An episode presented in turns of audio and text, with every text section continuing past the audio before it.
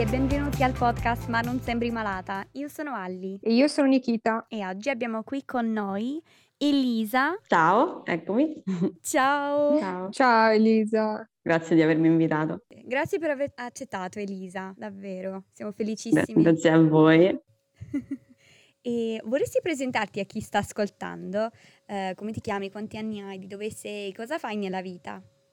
Allora, io sono Elisa, ho 33 anni e abito a Roma e sono, diciamo, faccio diverse cose, quindi sono una segretaria amministrativa in Amplifon e mi occupo anche di make-up, sono una truccatrice e vari hobby, tra cui sono il pianoforte, ballo da quando sono piccola, eh, come sfogo, diciamo, personale, e ho il lupus, il motivo per cui sono, sono qui con voi. Quante cose, sei davvero fantastica.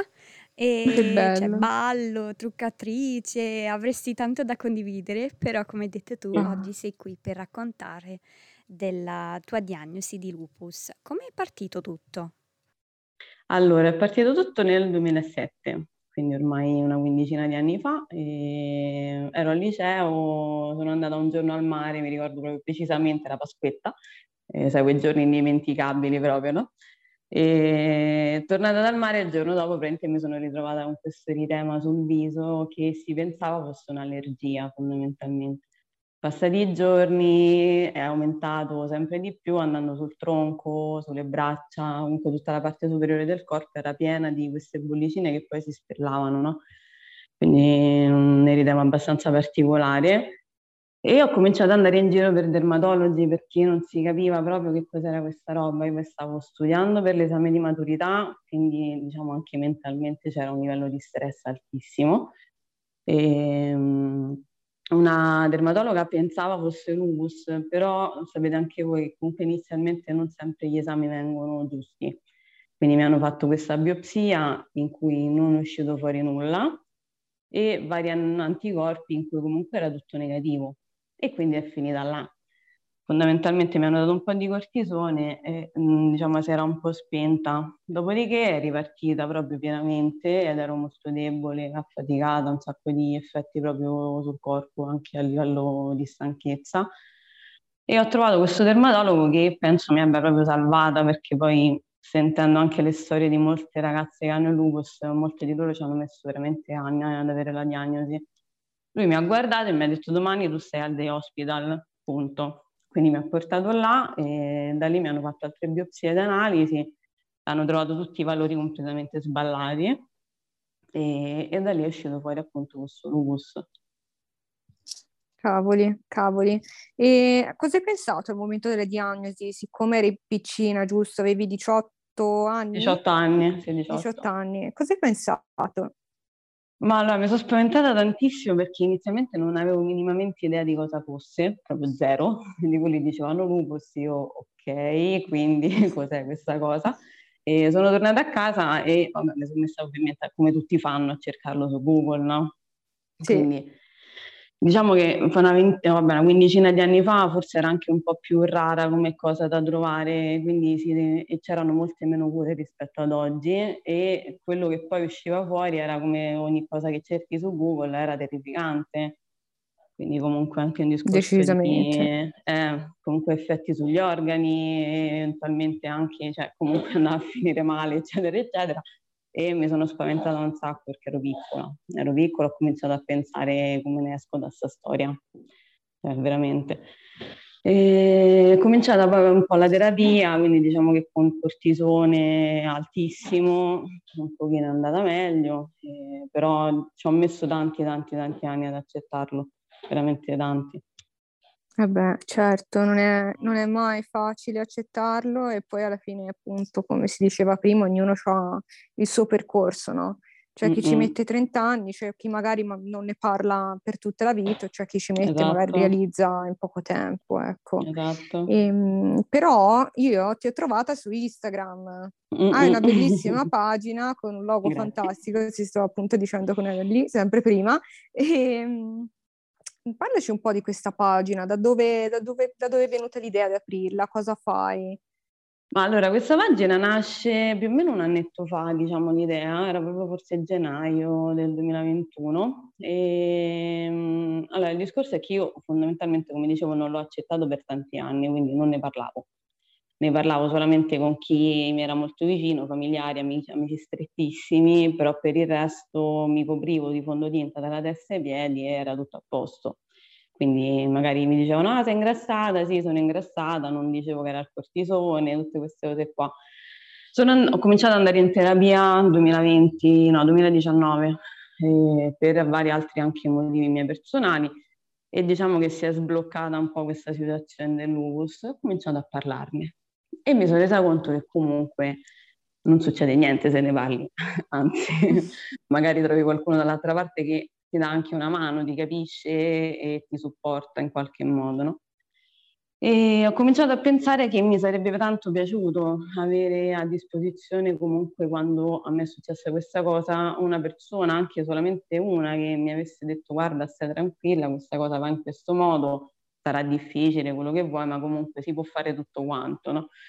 E quindi ho pensato perché non far vedere agli altri come si vive giorno per giorno questa cosa qua?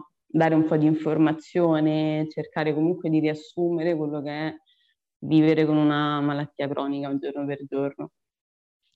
Un po' per me, un po' per un discorso anche, mettiamo una sorta di medicina narrativa, diciamo, no? Quindi parlarne sì. sicuramente aiuta a sbloccare certi blocchi interiori e un po' per chi sta dall'altra parte proprio bello bello, mi piace tanto il modo in cui lo fai e infatti per questo che ti abbiamo chiesto ecco, di essere con noi oggi, infatti. perché penso che potresti sicuramente essere d'aiuto, di supporto ad altre persone che anche magari hanno un'altra diagnosi. Perché... Sì, assolutamente. Quindi... Allora, mi è successo di comunque avere fra i vari follower comunque persone che hanno tutt'altra diagnosi che mi hanno chiesto informazioni o comunque consigli, quindi è una, eh. mi sono resa conto poi nei mesi che è una community talmente forte in cui crei dei legami con persone che non conosci, non hai mai visto, probabilmente non esatto. vedrai mai perché comunque siamo tutti molto distanti e riesci a entrare in contatto veramente in maniera allucinante. È bellissimo, sono rapporti che... proprio diversi noi non possiamo fare altro che confermare, quindi sì, esatto. assolutamente, assolutamente, eh, davvero complimenti, come dicevo prima sei una bellissima ragazza, voglio rispecificare. grazie, e... anche voi. grazie, grazie mille. E, ehm, una domanda, eh, sì. curiosità più che altro. E allora, i sintomi eh, sono iniziati da quando eri piccina, giusto, del sì. lupus, e quindi ci sono voluti eh, quanti anni più o meno, Dio? Eh, mi avevi detto prima che... Eh, Guarda, io ho, avevo iniziato a fare un po' di ricerche sul discorso geloni, parliamo forse, ma sì, ero in, forse in primo liceo, secondo liceo, piano piano iniziava ogni tanto d'inverno a venire questa cosa alle mani, no? Che loro hanno analizzato diverse volte, c'era stato un medico nel 2005 forse che aveva detto questa cosa mi sembra un po' più autoimmune che altro, però è andata un po' a scemare la situazione, no? Poi io sono sempre stata anemica, quindi e ho avuto sempre mh, anche una variazione molto rara mh, a livello ematologico, mm-hmm. una mutazione genetica proprio che vabbè seguo con cardioaspirina, varie analisi durante, durante l'anno però non hanno mai fatto, il, cioè non sono riusciti a fare il quadro totale della situazione, giustamente non c'erano forse abbastanza fattori per poter arrivare comunque a una soluzione. Con l'eritema, diciamo che lì forse ho avuto la fortuna di avere poi lo scatto per poter trovare la diagnosi, perché diversamente era un po' così, un po' alla cieca la ricerca, ovviamente. Ti capisco. Sì. Guarda, anche io ho avuto fortuna, quindi ti capisco la grande, cioè io ho avuto davvero tantissima fortuna perché davvero se non fosse stato per quel dottore che si è interessato di più, è andato a fare esatto. ricerche, si è confrontato con altri colleghi, eh, a quest'ora non saprei neanche se fossi qua per altre cose, quindi scusate per i verbi e i tempi verbali, ma oggi non è proprio giornata. No, e, tranquilla, scherzi.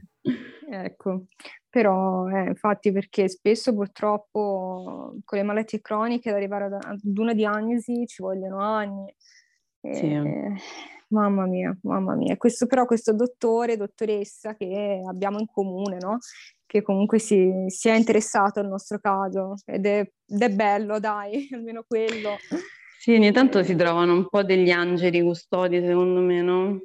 Io sì. nel percorso ho trovato dei dottori che alcuni pessimi, vabbè, ovviamente, e altri mi hanno veramente salvato le penne, perché brave persone che comunque si interessano, ti ascoltano, soprattutto perché poi devi ascoltarmi, eh, perché comunque tante cose magari non si vedono dall'analisi, ma le percepisco io giorno per giorno, quindi riuscendo magari a, si trova una, una quadra poi a un certo punto, perché io capisco che è tutto molto complicato, anche trovare la terapia giusta sulla persona è proprio una cosa estremamente soggettiva. Mm-hmm, sì, non c'è una cosa generale per tutti, no? Certo. Certo.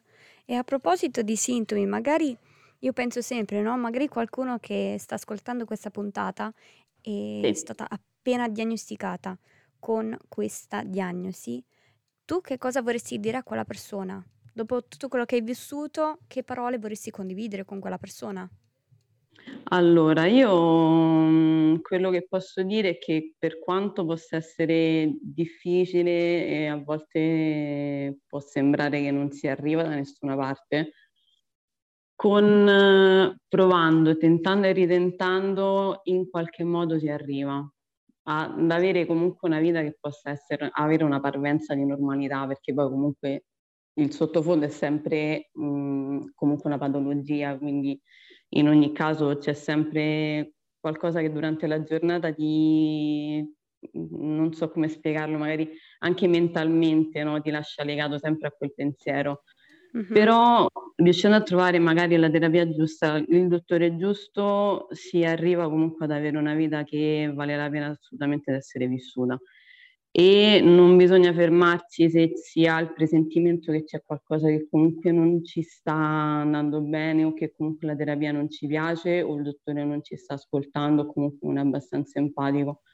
Uh-huh. Io per molti anni sono stata in cura da una dottoressa che comunque mi ha solo bombardato di cortisone, mi ha completamente distrutto veramente. E a un certo punto mi sono detta, qua c'è qualcosa che non va e bisogna cambiare. E ho iniziato a cercare, ricercare, ricercare. Ci sono cure, cioè non cure ovviamente, ma terapie che possono comunque far stare abbastanza bene. Poi magari si modificano nel tempo perché oggi ti va bene, fra un anno non basta più. No. Mm-hmm. Però bisogna sempre cercare, trovare comunque la forza semplicemente di voler, uh, voler trovare la terapia giusta. Mm-hmm che esatto. possa andare, magari ci vuole tanto tempo, eh, ci vuole un sacco di pazienza, un sacco di forza, un sacco di energia anche a volte, certo. però piano piano si arriva. È un bellissimo messaggio. Sì, sì, perché chi ha e, ma, e mi hai tirato su anche a me un po'. Mi hai tirato su morale, volevo dire. Mi hai tirato su, nel senso. ecco. No, ma infatti è un messaggio bellissimo che può incoraggiare chi, chi è stato diagnosticato alla fine con qualsiasi tipo di malattia, Sì. perché Eh, vale per tutti. esatto, esatto, ma decisamente, decisamente direi. E la cosa importante, soprattutto che hai detto, è di non fermarsi a magari a un parere, no? Perché io, per, per esempio, per un po' di, insomma un lasso di tempo ho avuto una sorta di blocco, avevo proprio il terrore di andare dal dottore e sentirmi dire di nuovo magari eh, certo. sai cose che eh, sappiamo benissimo e tipo no ma è ma questo è normale oppure no ma è ma c'è solo questo mm-hmm. E insomma no e, insomma ecco quindi è davvero un bel messaggio quello che hai detto perché mi ci sono rivista tanto l'ho sentito tanto ecco mm-hmm. Eh, ci ho messo un sacco di tempo, però... Eh certo, non è facile per niente, guarda. No, Infatti, però ci si arriva. Anche se sembra, no? Magari al di fuori, ma poi in realtà uno, se non lo sa cosa è passato, no? Non, mm. Eh, ti magari no. ti vede bella, sorridente, pimpante, che lanci messaggi, eh, ma poi, no?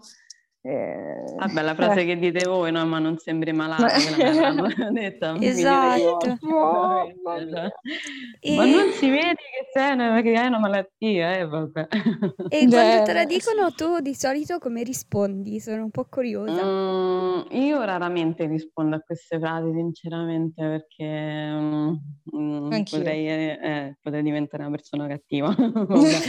eh, mm, perché comunque non puoi sapere quello che c'è dietro una persona, quindi dire ah perché ti vedo ballare quindi non sembra che sei malata anche no, nel senso.